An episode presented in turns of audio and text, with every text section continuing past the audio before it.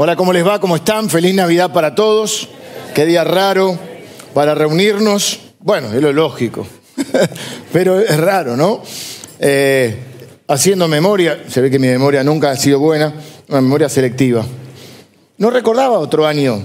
Y entonces le empecé a preguntar a, a Javi Barrio, ¿cuándo, ¿cuándo? Porque tiene que haber habido otro. Y sí, ya hace más de 20 años que estamos pastoreando esta congregación y, hubo varias oportunidades en las que fue 25, pero no nos acordábamos. ¿Qué sé yo? Pasa todo así. Un domingo especial, me, me alegro mucho de verlos. Nosotros, no iba a decir, me alegro que hayan venido a la iglesia, porque nosotros decimos que no venimos a la iglesia, nosotros somos la iglesia. Así que lo que hicimos es que nos reunimos. Y bueno, tenemos para festejar varias cosas. Al final salió bien la serie Héroes, ¿no? El video debo empezar un video de Navidad, ¿eh? salimos con la copa y bueno, porque hoy estamos cerrando la serie que hemos llamado Héroes y hoy cerramos obviamente con nuestro héroe máximo, con el Señor Jesús. Eh, antes de, de, de mirar la palabra de Dios, vamos a estar buscando Hebreos, en este caso, no capítulo 11, sino capítulo 12, que es la conclusión del 11. En el capítulo 11 de Hebreos vimos algunos de estos héroes de la fe. Vimos, por ejemplo, eh, algo de la vida de Noé, vimos la vida de Abraham, de Sara, de Moisés, de Jacob, de Raab, por ahí me estoy olvidando de alguno, José, y hoy vamos a no ver toda la vida de Jesús, pero vamos a centrarnos a ver qué dice la Biblia y qué dice Hebreos acerca de Jesús. Eh, una cosita antes que tenía, dijo Javi, ¿no? Que tengo que anunciar. Cuando termine la reunión, para celebrar, por supuesto que seguramente han pasado, espero, una linda Nochebuena, han comido, no sé, qué habrán comido, si asados, si pionono, vitel toné. Vitel toné es tan rico, decíamos con mi hija, ¿por qué será que esperamos una vez al año para comerlo, no? Viste que si no es, si no es primer, no es 24 no lo comes. Y la verdad que está para comer otro día vitel toné. o asadito, lo que hayan. Seguro comieron algún, también algunas cosas esas navideñas. A mí no me gustan mucho. Eh, salvo el pan dulce sin nada, ahora que hay un pan dulce. Pero lo que sí tenemos para cada familia es un pan dulce. Así que cuando termine la reunión y estén saliendo, en la parte de la entrada del estacionamiento van a ver que ahí va a haber algunos hermanos de la iglesia que tienen como regalito para cada familia un pan dulce. Es uno por familia. Si viniste vos solo de la familia, te lo llevas igual, por supuesto, para vos y tu familia. Si vinieron cuatro de la familia, no. No hagan la, la argentineada de pasar de a uno, ¿no? somos argentinos, pero antes de que argentinos somos ciudadanos del reino de Dios, así que hay pan dulce para todos, pero vamos a llevarnos por familia. Bueno, llegamos al punto máximo de la exposición sobre la fe. Realmente, eh, en todo el capítulo 11 nos habla de qué es la fe, certeza de lo que se espera, convicción de lo que no se ve, y después nos dice lo que lograron algunas personas por la fe. Nos dice que sin fe es imposible agradar a Dios y que el que se acerca a Dios eh, tiene, hay dos condiciones. Es necesario que crea que le hay, es decir, que crea que Dios existe, y que es galardonador, que significa aquel que premia, aquel que recompensa, de aquellos que le creen o le buscan. Así termina el capítulo 11. Bueno, no termina así. Ahí comienza a describir lo que hicieron algunos de estos hombres y mujeres por la fe, y después nos dice, y el tiempo me faltaría, llega un momento que no puede contarnos la historia todo porque tendría que repetir todo el Antiguo Testamento. Entonces, dice, el tiempo me faltaría para hablarles de Gedeón, de Jefté, y algunos ni siquiera los menciona. Dice, algunos fueron este, perseguidos, eh, eh, el mundo no merecía gente así. Dice, pero todos ellos, bueno, tuvieron algo en común, tuvieron fe. Y el capítulo 11, 12 por eso hago esta introducción, porque el capítulo 12 comienza diciendo, por tanto o por lo tanto. Cuando vos estás escuchando una frase que dice por lo tanto, tenés que leer lo que dice antes. Porque si no, eh, ya el por lo tanto te está dando la pauta de que es una conclusión de algo. Por lo tanto, es como cuando dice así que o así pues, está hablando de algo y esta viene a ser la conclusión. Y dice, por lo tanto, nosotros también, al igual que ellos, nosotros también, teniendo en derredor nuestro tan grande nube de testigos. ¿Cuál es esa nube de testigos que la Biblia habla? Todos los héroes de la fe del capítulo 11. Los que se mencionan y otros que se hace alusión. Por ejemplo, dice, algunos fueron aserrados. Se cree que el profeta Isaías fue aserrado. Así que nos está hablando de todos los que estuvieron antes que nosotros, que tuvieron fe. Y yo creo que en esa inclusión, porque nos dice ahora que dice, teniendo nosotros esta nube de testigos, dice, em, despojémonos de todo peso y del pecado que nos asedia y corramos con paciencia, con perseverancia, la carrera que tenemos por delante. Así que creo que en esa carrera de la fe no solo entran los mencionados en el capítulo 11 de Hebreos, sino creo que entran todos los que vinieron después. Los apóstoles, todos los cristianos que corrieron la carrera después. Si tenés un abuelo o una abuela que tuvo fe, padres, personas en tu vida que, que, marcaron la fe y que hoy ya no están, o sí, no importa, forman parte, pero los que ya no están son los que forman parte de la nube de testigos.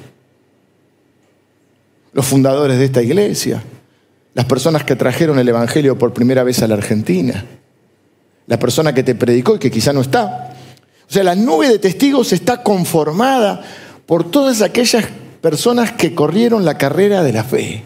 Es decir, vivieron su vida por la fe. En este tiempo, por una... Porque bueno, parte de lo que nos pasa, no solo como pastor, sino ustedes como, como todas las personas que estamos viviendo esta tierra, lidiamos con la muerte de seres queridos, de de seres queridos que están eh, acompañando a otro ser querido en esta etapa final de la carrera. Y estamos orando por eso. Son amigos, son gente eh, amada que tiene familia que está en el último momento de su carrera aquí en la tierra. Y es increíble ver cómo hay eh, paz y hay serenidad tanto en la familia, en los que tienen fe, como en aquellos que están partiendo. Me está tocando atravesar esto, no en, mi familia, sino en gente amiga. Y veo gente consciente plenamente de que es los momentos finales de su vida. Y lo están atravesando con fe, con serenidad. Y yo digo, esto es fe de verdad. Esto no es, dirían en mi barrio, esto no es piripipí. Esto es fe porque quien no tiene fe estaría desesperado. Así que saludo también a todas las personas que nos están eh, acompañando en esta transmisión online y quizá algunos eh, están atravesando una situación así. Les mando un abrazo grande, un cariño fuerte, todas nuestras oraciones y sabiendo esto, que estamos eh, nuestra recompensa, nuestro premio está asegurado. No es la muerte algo definitivo y esta es la razón por la cual los hijos de Dios estamos en paz y expectantes, porque es la muerte para nosotros es un paso necesario para entrar a la eternidad, donde no habrá llanto, no habrá dolor, no habrá eh, tristeza, no habrá sufrimiento, porque no habrá pecado, donde entraremos realmente a reinar con el Señor. Y esa es la esperanza de los hijos de Dios. Y esto es lo que celebramos en la Navidad. Pero claro, la vida del Señor Jesús es la que tenemos que ver, porque acá, ¿qué nos va a decir? Por tanto, nosotros también, teniendo en derredor nuestro tan grande nube de testigos, todos los que ya partieron, despojémonos de todo peso y del pecado que nos asedia. Esta es la forma, esto es la forma correcta de correr y corramos con perseverancia la carrera que tenemos por delante, puestos los ojos en Jesús, el autor y consumador de la fe, el cual por el gozo puesto delante de él sufrió la cruz, menospreciando el oprobio y se sentó a la diestra de Dios. Fíjense lo que dice, la nube de testigos es para inspirarnos, es para decirnos que hay, que se puede, que se puede vivir una vida de una manera eh, diferente, que se puede vivir por la fe, que se puede atravesar dificultades, que se puede terminar esta vida victorioso. Esos son la inspiración para nosotros. Hay un montón de gente que nos ha inspirado y transmitido fe. Sin embargo, dice, Y ahí está el punto, por eso es nuestro héroe máximo, que si bien ellos son esa inspiración, los ojos deben estar puestos en Jesús, no en las personas. Porque si vos pones los ojos en las personas, cuando alguien te defraude, vas a, tropezar en tu fe. Entonces hay gente que dice, yo no voy mal a la iglesia porque un fulanito o alguien me defraudó. Pero ¿en quién creíste vos? ¿En fulanito o en Cristo? Porque acá me dice, puestos los ojos en Jesús. Vos te vas a perder la bendición de vivir por la fe, de contar con la iglesia, de formar parte de la familia de la fe, porque alguien te defraudó.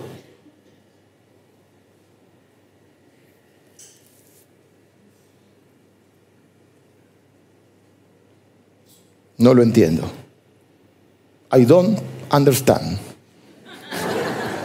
¿Cómo te vas a perder esa bendición? Si acá la Biblia te está diciendo, puestos los ojos en Jesús, porque Jesús no es que tuvo fe, lo describe, Él es el autor y consumador de la fe.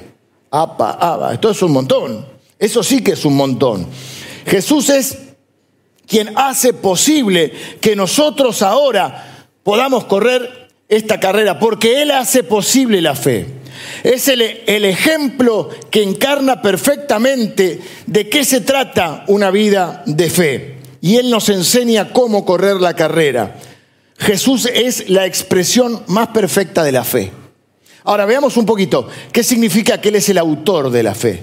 Porque esta semana me puse a preguntar, obviamente que algo de esto sabemos, pero me puse a profundizar un poco. ¿Qué significa que Él sea el autor y consumador de la fe?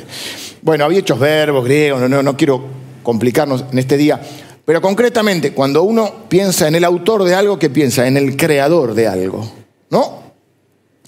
Y hay tres cosas en esto de que Él sea el autor de nuestra fe. Número uno, ¿por qué Él es el autor? Bueno, número uno, porque Él es el único que hasta ahora en el sentido más completo de la palabra, ha terminado la carrera. Aún los de la nube de testigos que han terminado la carrera en la tierra, todavía falta un, algo, una coronación final. Que esa coronación se va a dar cuando el Señor venga y dice en Apocalipsis capítulo 20 que reinaremos con Él. Pero Jesús sí ya está sentado en el trono reinando. O sea que técnicamente o específicamente, cabalmente en lo que es la plenitud de la palabra, el único que terminó completamente la carrera es Jesucristo. Aún los de la nube de testigos estaban esperando esa coronación. Están esperando reinar con Él. Pero Jesús ya está reinando, dice Apocalipsis. Así que, por un lado, es el único que terminó la carrera completamente. Nosotros, junto con toda esta nube de testigos, reinaremos con Jesús en el futuro.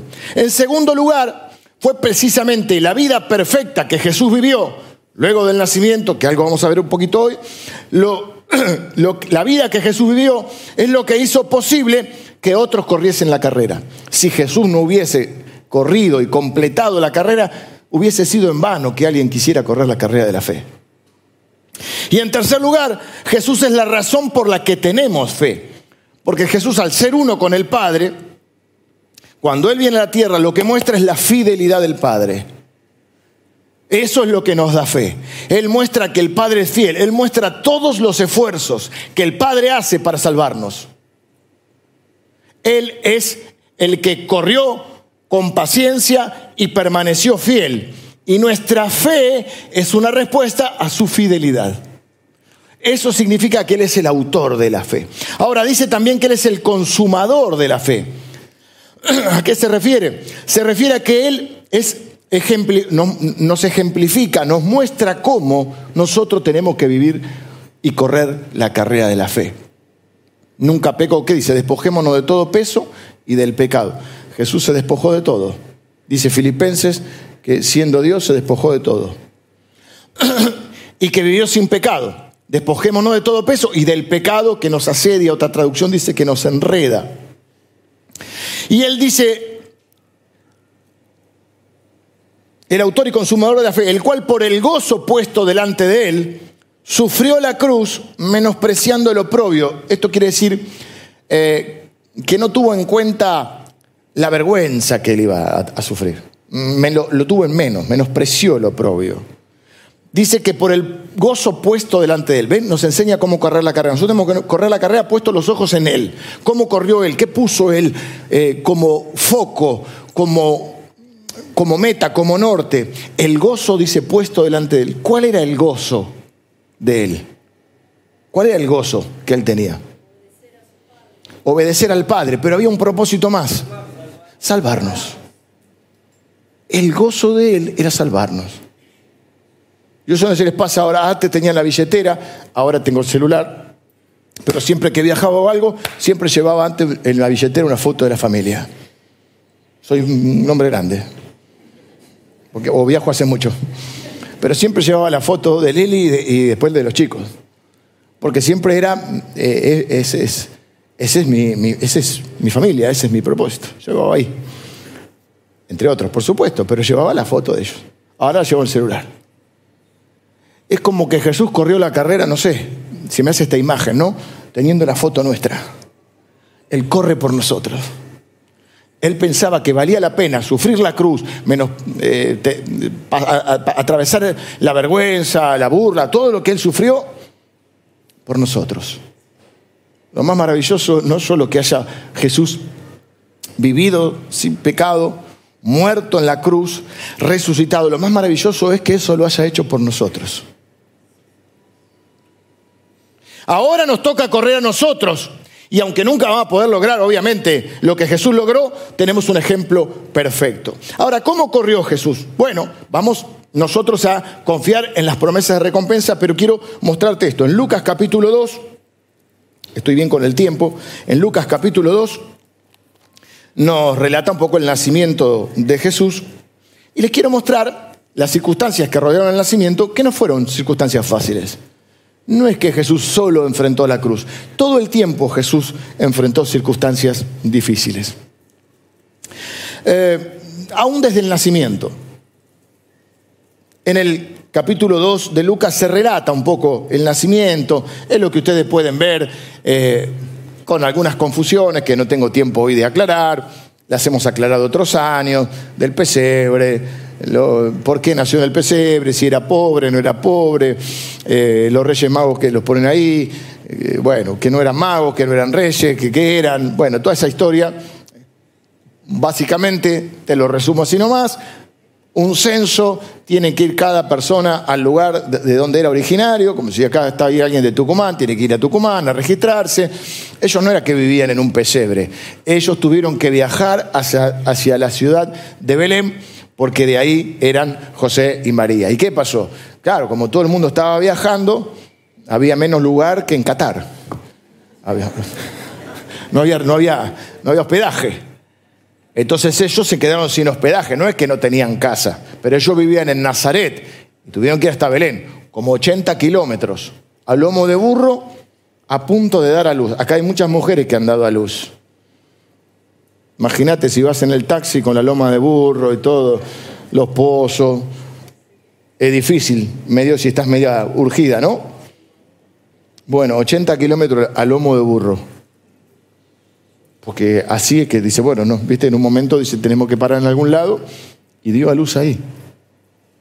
O sea que fácil no fue ni para María, que además se calcula que era una chica, diríamos, de la edad de la secundaria, con un esposo un poquito más grande, pero no mucho más, eh, y con todas las situaciones que habían rodeado a la concepción de Jesús.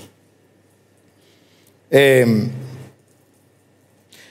bueno, nos cuenta ahí los primeros versículos que José subió de Nazaret a la ciudad de David, que era Belén, porque Jesús va a nacer en la ciudad de David, como estaba profetizado. Hay un montón de profecías que se cumplen en esto. Y aconteció que estando allí, versículo 6, se, cumplió, se cumplieron los días del alumbramiento y dio a luz a su hijo primogénito, lo envolvió en pañales y lo acostó en un pesebre porque no había lugar para ellos en el mesón, en la hostería. Había pastores en la región, se les presenta un ángel, la gloria del Señor los rodea y el ángel les dice, no temáis porque he aquí os doy nuevas de gran gozo que serán para todo el pueblo, que os ha nacido hoy en la ciudad de David un Salvador que es Cristo Jesús. Esto os servirá de señal. Hallaréis al niño envuelto en pañales, acostado en un pesebre. Y repentinamente apareció con él perdón, y repentinamente apareció con el ángel una multitud de las huestes celestiales que alababan a Dios y decían, gloria a Dios en las alturas y en la tierra paz, buena voluntad para con los hombres.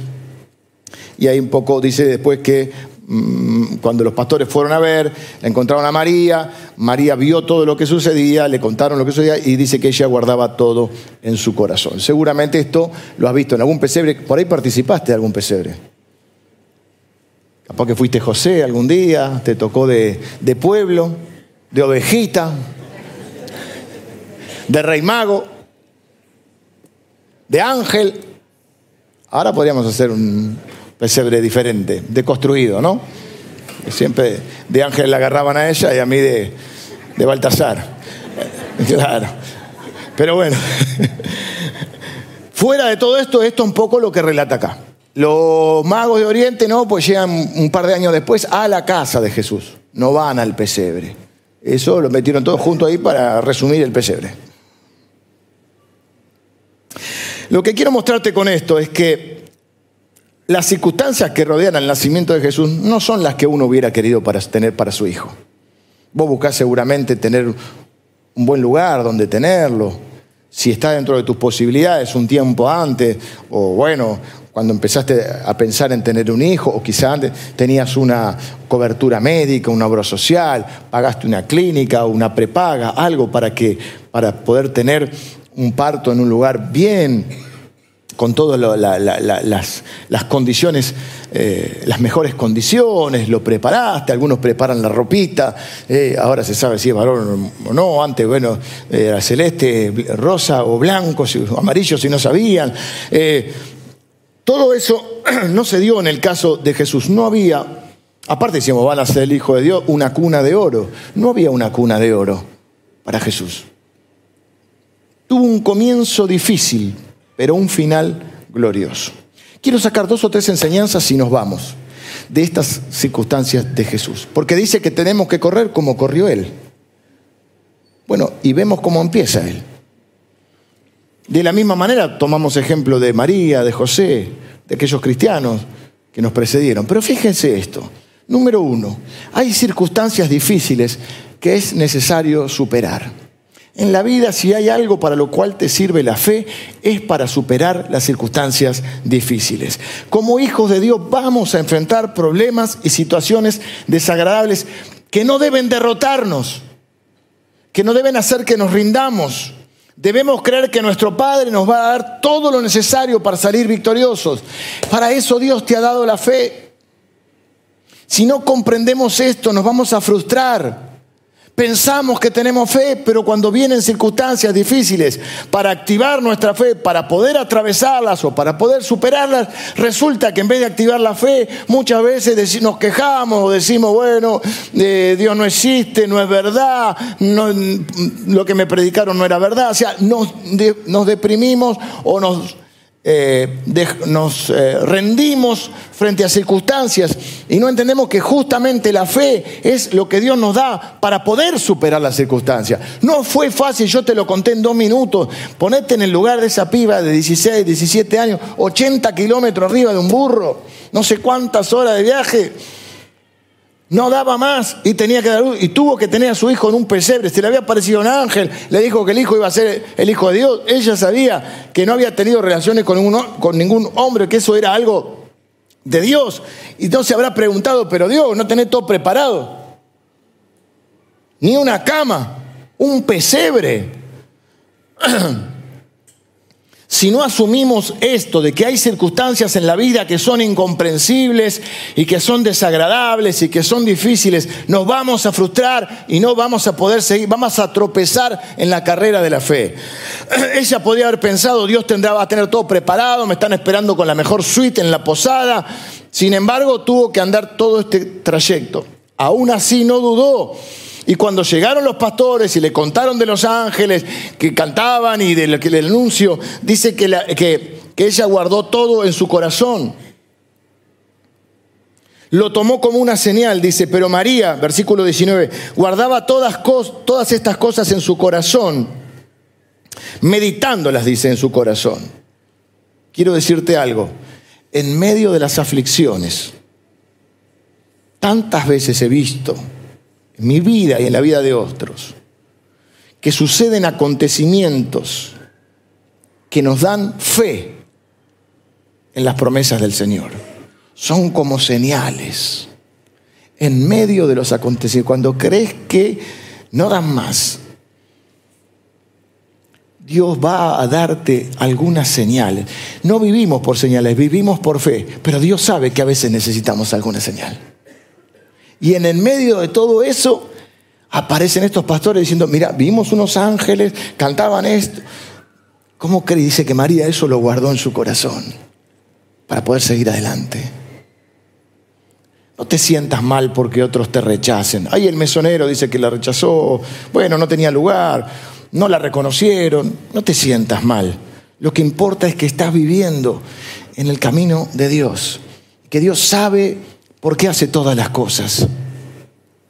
Así que lo primero es esto. Es necesario saber que hay circunstancias difíciles que tenemos que superar. Para eso Dios te dio la fe. ¿Para qué más? Para que no te desesperes. Porque viene otro y te dice, hay que confiar en el tiempo de Dios, pero a veces nos desesperamos. Todo, dice la Biblia, tiene su tiempo y la fe también nos sirve para esperar. Porque entre las promesas de Dios y el cumplimiento de las promesas de Dios, entre las dificultades y el poder atravesarlas y superar las dificultades, hay algo que ocurre, que es tiempo. Por eso la fe la certeza de lo que se espera. Tiempo. Y dice, creo que la Biblia también lo dice, ¿no? Que la esperanza que se demora es tormento del corazón. Y el dicho popular dice, el que espera desespera. Pero no los hijos de Dios, porque esperamos en Él. No te desesperes porque todo tiene su tiempo.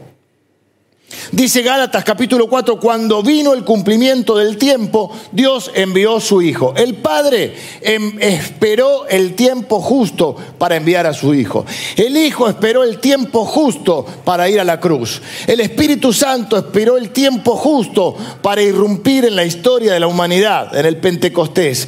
Hay un tiempo para cada cosa. Las cosas correctas se hacen en el tiempo correcto. Es más, a veces hay cosas que no funcionan porque no era el tiempo. No están mal, no son malas en sí, pero no es el tiempo. Dios tiene planes y también tiene tiempos para cumplir esos planes. Y a veces nosotros nos quedamos con el plan, pero nos cuesta identificar el tiempo. Jesús dijo, ustedes saben interpretar los tiempos. Yo mirá, la nube esa va a llover, ¿eh? Saben de dónde viene el viento, pero a veces no saben interpretar los tiempos espirituales. La fe es para saber esperar hasta que sean los tiempos. Hay situaciones que es necesario enfrentar. No te frustres, no te desesperes. Tercero, no te quejes. No veo una sola queja de María en todo el relato. Este burro, los amortiguadores de este burro. José, ¿por qué no lo reservaste antes? José, te dije que lo iba a tener, José. no cómo se ríen, algunas están referenciadas, ¿eh?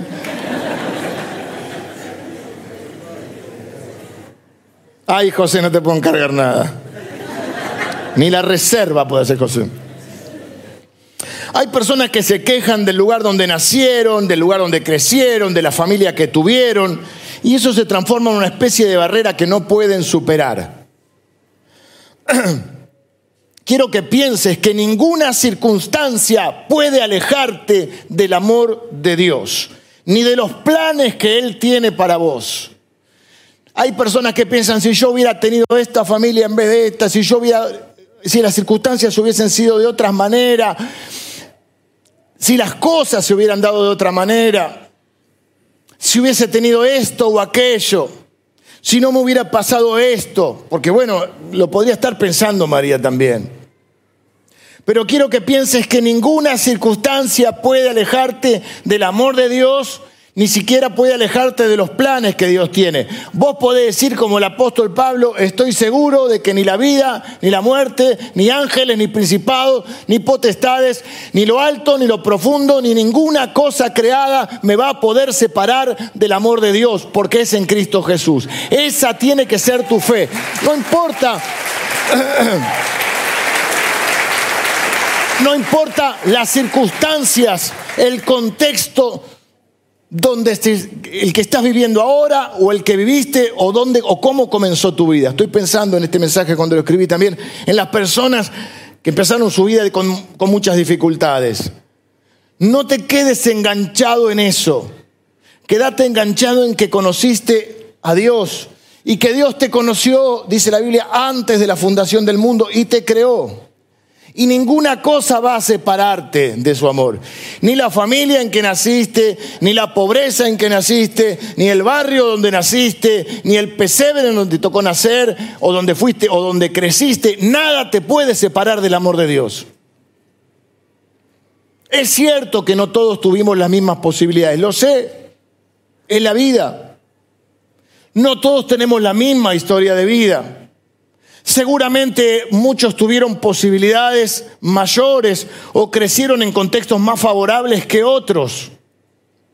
Pero también existen personas que han nacido en un contexto aún más desfavorable que el tuyo y han enfrentado obstáculos más difíciles que el tuyo. No es para una competencia a ver quién la tiene más difícil. Es para decirte que no, no te compares, porque no es útil ni sabio. Es, pero que no son justos, no era justo si Francia ganaba. Y los franceses pensarán otra cosa. Y aún así, decirte una obviedad, pero lo quiero decir igual. Las cosas en este mundo no son justas. Y si fuesen justas, también habría consecuencias para nosotros.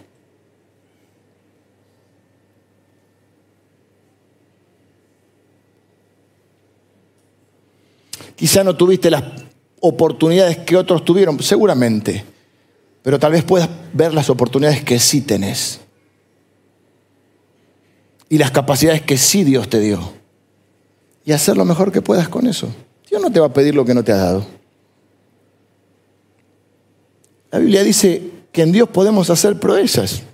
Y justamente si algo vimos en la historia de estos héroes de la fe, es que ninguno tuvo una vida demasiado fácil. Y Jesús menos. Así que, ¿sabés que tenés que enfrentar situaciones difíciles?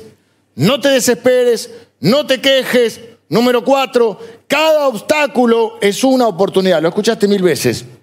Pero ¿cuánto más lo puedo ver en la vida de Jesús. Lo que parece ser una dificultad puede ser una gran oportunidad para que Dios manifieste su gloria, su misericordia, su bondad, su poder. Si estás atravesando ahora un momento difícil, no si comenzaste difícil, ahora, si estás atravesando un momento difícil, estaba pensando hoy que hay gente que en la vida y la fiesta hay gente que la sensibiliza más. A mí personalmente no, obviamente celebro el nacimiento de Cristo, pero si es 24, 25, 26, me da igual. Tengo que decirlo. Todavía no se escucha nadie. Eh, ¿Quieres comer un pan dulce? Un pan dulce. Me da igual reunirme con mi familia otro día. O sea, lo que lo hace diferente es realmente el nacimiento de Jesús, pero no el acontecimiento en la fiesta. Por digo esto porque en la gente hay gente que se, y está bien, cada uno es como es y lo vive como. En las fiestas hay personas que se sensibilizan más, porque hay ausencias en la mesa, porque hay relaciones rotas, por un montón de circunstancias. Entonces pensaba, digo, en algo que sí es feo, que en un momento que es de celebración, hay personas que están justo ahora pasando un momento feo difícil, desagradable. Y ahí sí me identifico, porque digo, bueno, pensar que la mayoría de las personas están celebrando y quizá vos estás atravesando un momento de preocupación, de angustia. Y entonces un poco lo, lo escribí pensando en esto. Dios es el perfeccionador, el autor y el perfeccionador, podríamos decir. Consumador es perfeccionador de la fe. Y Él no te va a dejar. Y la buena obra que empezó en tu vida la va a terminar. Y no hay ninguna circunstancia que tengas que vivir que te vaya a separar de su amor. Bien, como dice el dicho, lo que no te mata te hace más fuerte. Y si pones tu vida en Dios, incluido el pasado el comienzo o lo que estés viviendo ahora, no solo te va a hacer más fuerte, sino quizá te haga más sabio, quizá te haga más maduro, quizá te haga más misericordioso con los demás, quizá te haga más comprensivo. Dios va a usar todo lo que suceda en nuestras vidas para seguir completando la obra que empezó. No te enfoques tanto en el ambiente que te rodea, sino en las promesas que Dios dejó escrito en su palabra. y vas a ver las bendiciones de Dios. No te guíes por las circunstancias, guíate por la palabra de Dios. La fe viene por el oír y el oír de la palabra de Dios. La fe no es creer que las cosas van a mejorar como una expresión de deseo. La fe es creer en la palabra de Dios. Y Dios dice que tiene planes de bien para nosotros.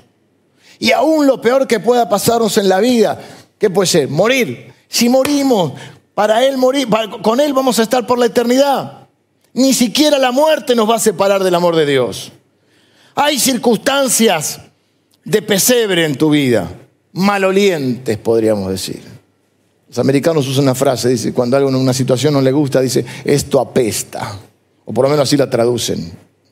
Esto apesta. Hay situaciones en nuestra vida que apestan. Hay situaciones de pesebre. Hay situaciones de desierto. Jesús fue al desierto.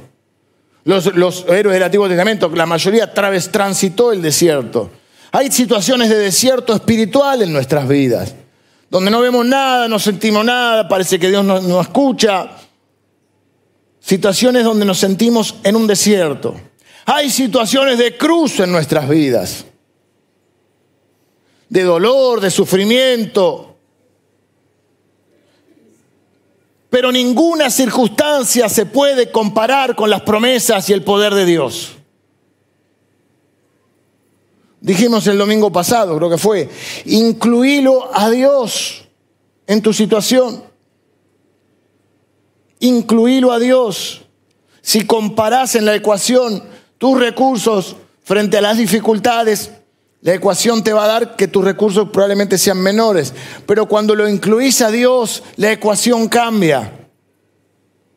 Dios, o sea, no estás solo vos, solo tu sabiduría, solo tus capacidades, solo tu experiencia, solo tus recursos, solo tus posibilidades. Siempre es Dios y vos.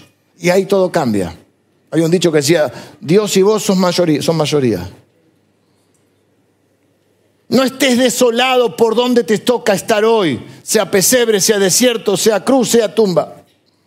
No te dejes impresionar porque el diablo anda como león rugiente buscando a quien devorar. Dentro tuyo ruge un león más poderoso, el león de Judá, que está sentado en el trono de Dios.